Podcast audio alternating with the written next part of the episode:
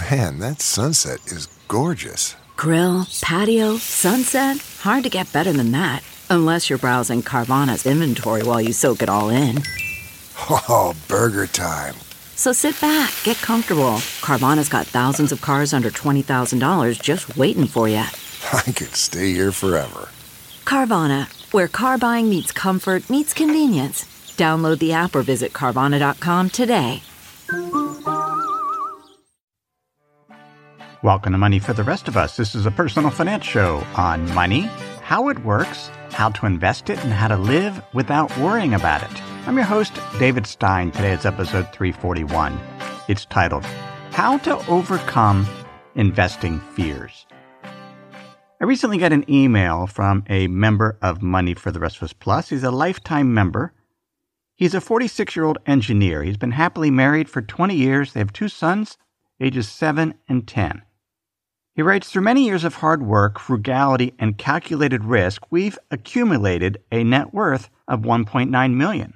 Most of our net worth came from investing in rental real estate duplexes in 2012, as well as some stock index investing. They earn about $160,000 per year and live on less than half of that.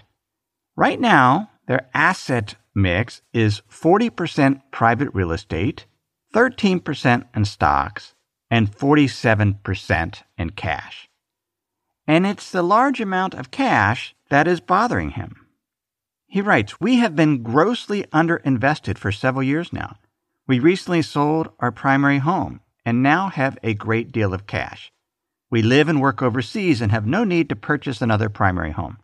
All investments seem to be overvalued, including stocks, bonds, real estate, gold, and crypto. As you say, we need to take risk. We need to earn a positive, real return to save for retirement. I've been waiting for a correction in stocks or real estate for several years, since 2014, and don't want to continue to wait indefinitely because I understand the inflationary cost of holding cash. I also don't want to be the person that buys at the top of the market and regrets purchasing overvalued assets. Unfortunately, I was not able to enter the market during the March 2020 crash because I was convinced the market was headed much lower. He then outlines their plan and dilemma. Rental real estate has been good to us, and I would love to buy several more rental duplexes. I feel that a real estate and stock market correction crash may be right around the corner, which would allow us to make significant long term investments at attractive prices. I've always lived by the motto be greedy when others are fearful, and be fearful when others are greedy. On the other side of the coin, I have a fear of missing out.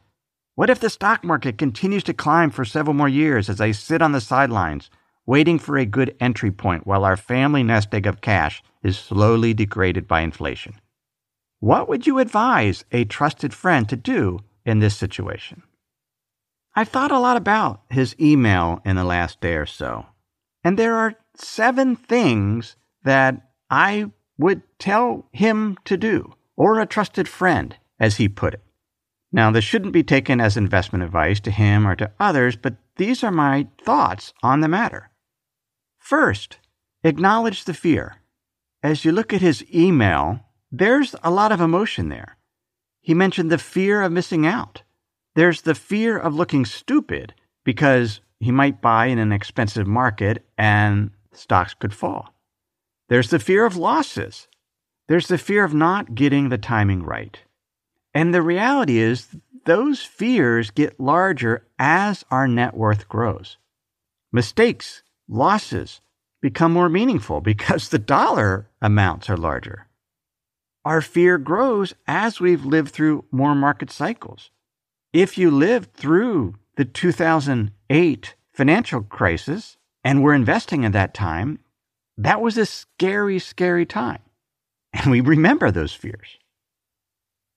Some people seem to be fearless, but I would argue that that tends to be a naive view of markets. Those that believe that markets never go down or they'll always be okay. I think that there's a right balance. Fear can be good.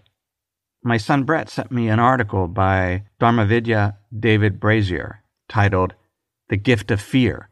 It was in Tricycle, an online journal. Brazier wrote Clearly, there is a range within which fear puts us on our toes and brings out our best. When there is too little, we become complacent, bored, and lazy. When there is too much, we become paralyzed. He found when he first began public speaking that he would sweat and shake and couldn't really get the words out. He was very, very nervous. And he found the best thing to do was to tell his audience how nervous he was. And surprisingly, that actually relaxed him a little bit to be able to give his speech. He wrote, From experiences like this, I realized that the venom that paralyzed me was not so much the fear as the pride that made me try to hide the fear, that wanted me to present myself as a master over my human nature. But when I could be natural and share how I was feeling, a bond was established with the audience. Fear can connect people. We have to acknowledge our fear. It's not going away. Recognize it. Seth Godin points out that the only way to get rid of fear is to stop doing things that might not work, to stop putting yourself out there, to stop doing work that matters. He says the right question is how to dance with fear. How do we invest and use fear to our advantage so it doesn't paralyze us but the presence of fear keeps us from doing rash things and suffering catastrophic losses. When I was six or seven, I signed up for swimming lessons at our community pool. I was terrified of the water. To pass the class, you had to jump off the diving board, the high board, and swim across the 10 foot. I was paralyzed with fear. I would jump on my instructor from the side of the pool because I didn't want to get in the water. I was that terrified. And I flunked. Eventually, I learned to get into the water a little bit at a time and overcome the fear. This member and listener and others, because I've seen this repeatedly, when we are waiting for the stock market to crash or the real estate market to crash, we're waiting for the water to be perfect. It's a way to run away from our fears because we're so fearful of making a mistake, of losing money, that we just don't want to get in the investing waters at all. But the investing waters are rarely perfect. The last time investing markets were extremely attractive, where, in my mind, investment conditions were close to perfect, very low valuations, the economy was improving, Market internals were attractive because the level of fear was high. Trend and momentum was accelerating. That was in early 2009, right after the great financial crisis. And yet, many investors were terrified and never did enter the investment markets again. But had you begun investing at that time, you were richly rewarded. The time before that was in early 2003, but not since then.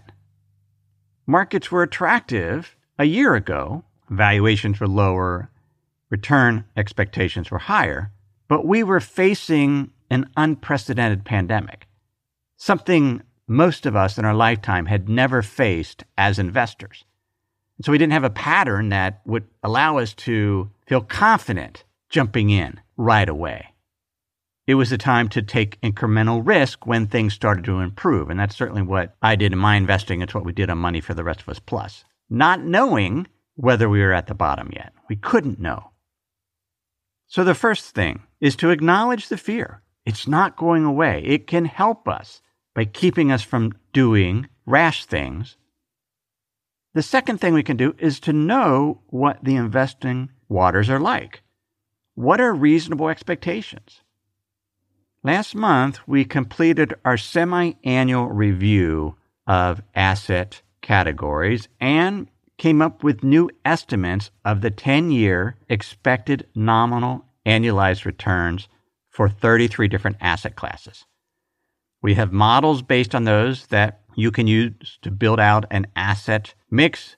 We have templates you can use to figure out the expected return and risk of your existing portfolio. They are based on principles, the building blocks that I've discussed numerous times on the show. Cash flow. What's the income stream? The dividend yield, the interest income.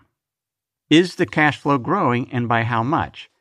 And what are investors paying for that cash flow?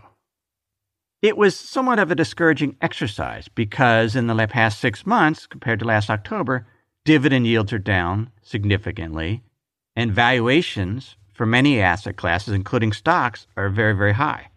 And as a result, the return expectations are low. A year ago, the 10 year expected annualized return for global stocks was 7.1%, with a range of 4% to 11%. Since then, global stocks have appreciated over 50%. And now the expected return is 4.6%, with a range of 1.3% to 8.4%. Why? Because dividend yields are much lower, 1.7%, and valuations are very, very expensive. The PE for global stocks is 29.8. And if we believe that valuations will stay that high and won't change at all, then we can expect returns of close to 8% annualized over the next decade as returns will be driven by the dividend and the dividend growth. But if valuations are going to fall, and for our assumptions, we assume they're going to fall to 22 from 29.8. A price to earnings ratio of 22 is still well above the historical average for global stocks. But the PE falling would reduce the annualized expected return by about 3 percentage points, so significantly lowering returns. We have no assurity what the returns will be. Earnings growth could come in higher, valuations could stay high. But going through the exercise of estimating returns or understanding what drives the returns can help us overcome the fear because our expectations aren't unrealistic, but they're not catastrophic either. If we know what the water temperature is, it's easier to make a more rational choice. I don't think we should invest waiting for the next market crash because we have no idea when that will be.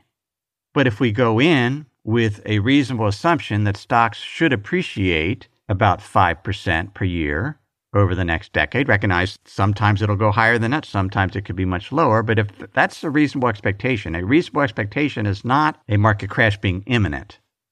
Otherwise, we're just going to keep waiting around. The third thing we can do is use a bucket approach. A bucket approach is where you have different mental buckets for different asset classes, or they could be real buckets in terms of different accounts. These buckets could be based on different risk metrics. We could have a speculative bucket. We could have a, a stock bucket. Or the buckets could be based on different time horizons. There could be a bucket for our short term expenses. For example, LaPro and I keep our living expenses for the next year in cash, in a checking account.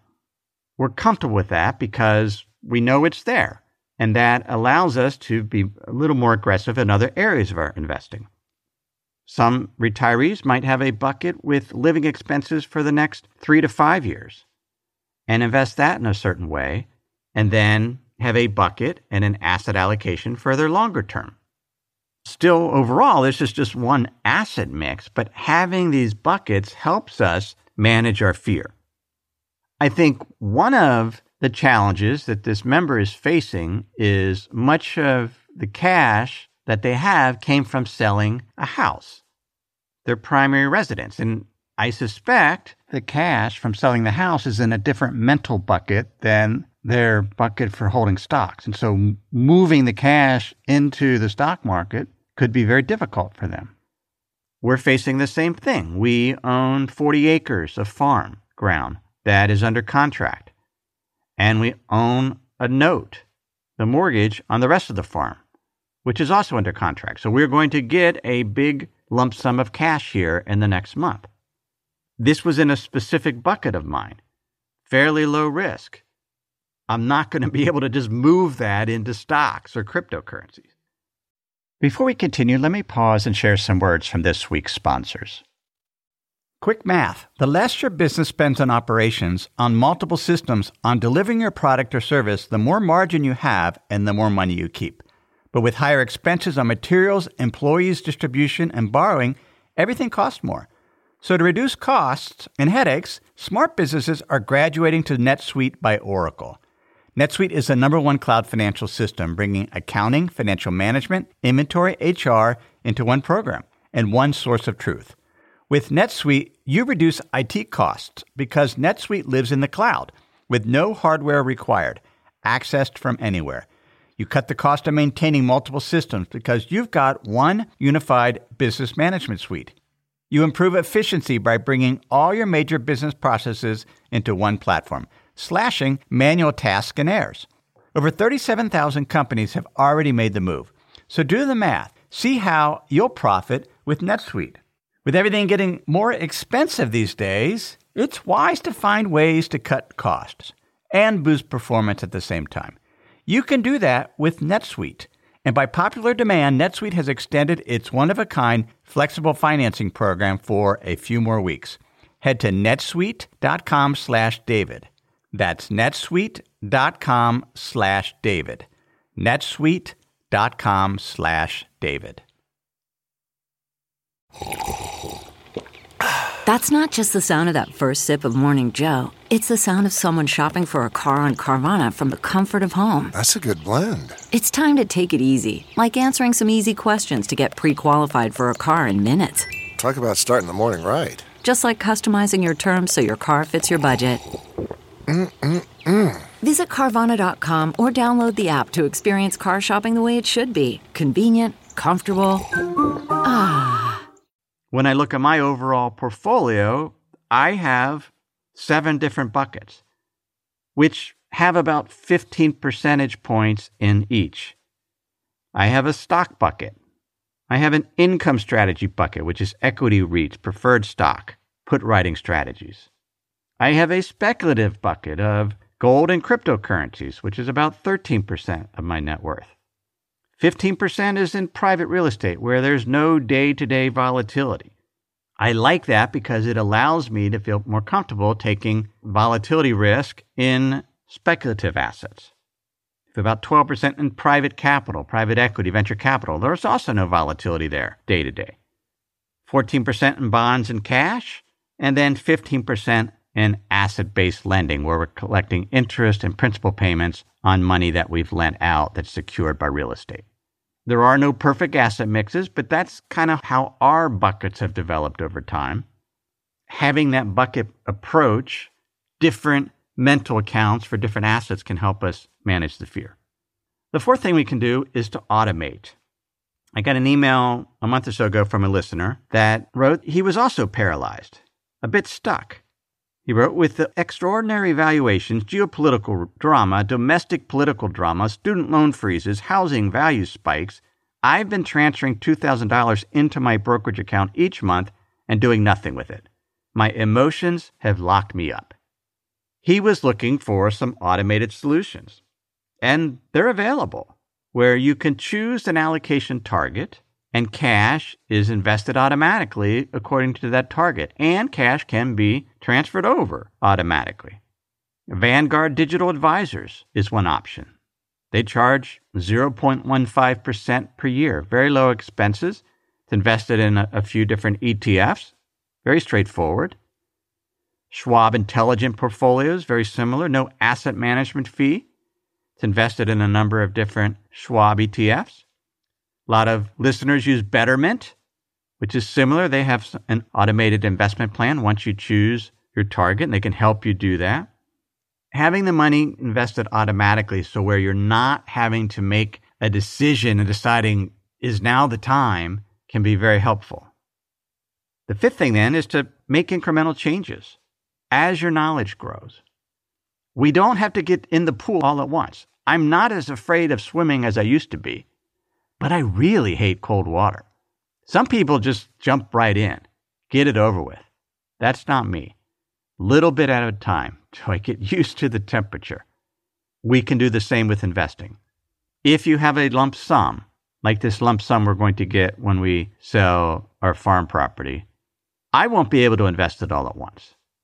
Each of us needs to decide the chunk of assets that we're most comfortable investing the dollar amount that we feel the most comfortable investing at any point in time. A couple weeks ago, we discussed cryptocurrency lending and BlockFi.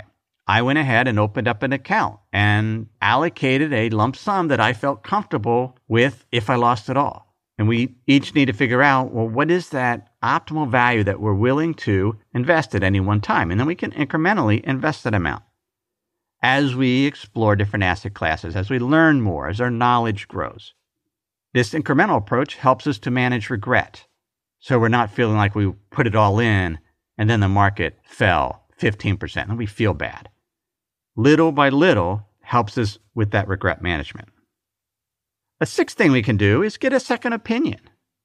That's what this member is seeking. He said he thought about writing me over a six month period and finally did it. Now I'm sharing my thoughts. We can hire a financial advisor to get their opinion on our asset allocation and on our retirement planning strategy. We can subscribe to a service like Money for the Rest of Us Plus, where we discuss aspects like this. We have portfolio building tools there's a community, a forum where you can ask questions of other members. We can use online calculators to go through the analysis. But sometimes getting feedback from qualified professionals and services can help us overcome the fear and manage the fear. And the final thing is to recognize that we will make mistakes. It's part of the journey. And mistakes can lead to rules of thumb to help us avoid mistakes in the future, to make the path easier. I've done a lot of traveling over the years. And as you travel, you develop rules of thumb. You realize how things work, even if you go to a brand new country. About five years ago, Brett and I went to Cuba. We had never been to Cuba. When the plane landed, we got off the plane. We got our luggage. Most airports tend to work the same. You get your luggage, you go through immigration, and then oftentimes it's complete chaos when you go outside the airport. But before we went, we went and got some cash and converted some of our dollars to Cuban pesos. We do that because I learned when we got stranded in Japan without cash that I, I should have gotten cash at the airport. We knew when we would go outside the airport that it would be a madhouse and everybody would be offering to give us a ride. So we took our time, realized it was going to come, walked a little ways to where things were calmer, found a taxi, and proceeded to our Airbnb in Havana. We overpaid for the taxi, we learned, but the process was easier because we'd done it before. In fact, we made a lot of mistakes that day. We way overspent for a box of cigars for my uncle because we ended up in the back room of somebody's house negotiating these cigars, and I was too embarrassed not to go through with the purchase after having spent so much time on it. We learned that a lot of Cubans have side gigs. They have homemade museums that they want you to go visit, that they say are free, and then they want to sell you something at the end or ask for a donation, which is perfectly appropriate. But after doing that several times, you realize we're going to run out of money going to homemade museums. But you make mistakes traveling. You learn from them. You develop rules of thumb. You make mistakes investing. It's part of the journey. One reason we make mistakes is because we can't accurately predict the future. All we have is these rules of thumb, and we have an understanding of the return drivers for different asset classes, understanding the difference between an investment where there's cash flow and a speculation where there's none. That's all we have. We don't know what's going to happen. Just why we use these guardrails. We do invest incrementally so that we can keep our mistakes small. To this member, perhaps you do find another rental real estate project. It's, it's something you know well, you've done it well. The valuations are what they are, the cap rates are low. But if you can find the, the right property and recognize the return will be lower than maybe you've earned back in 2012, it certainly will be lower, but it can still be an attractive investment if that's something you're comfortable with.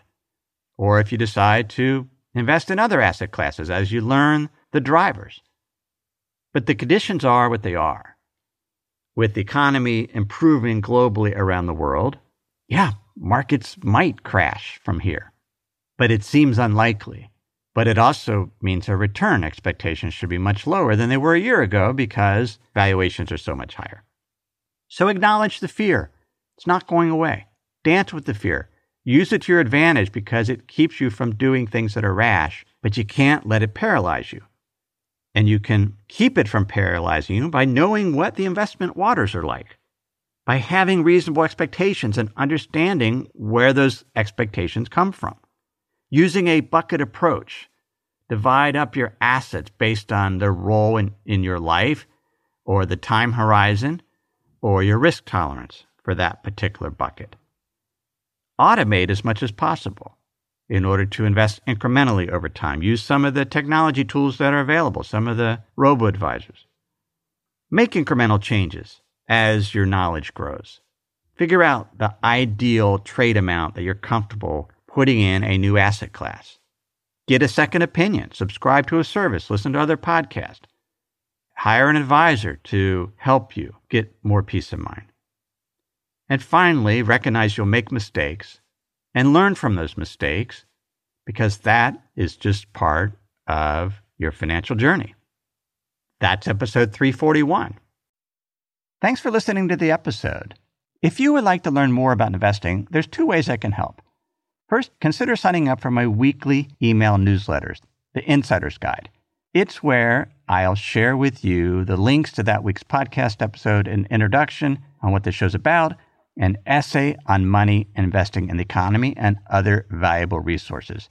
It's released the day the podcast is released, and you can sign up for that newsletter at moneyfortherestofus.com.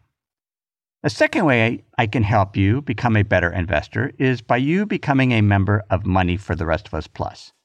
This is a community of serious minded investors seeking to build out institutional quality investment portfolios to help them reach their retirement goal, or if they are already retired, to manage their assets in retirement. There are portfolio building tools, video lessons on different asset classes. There are asset allocation models to help you build out an asset mix.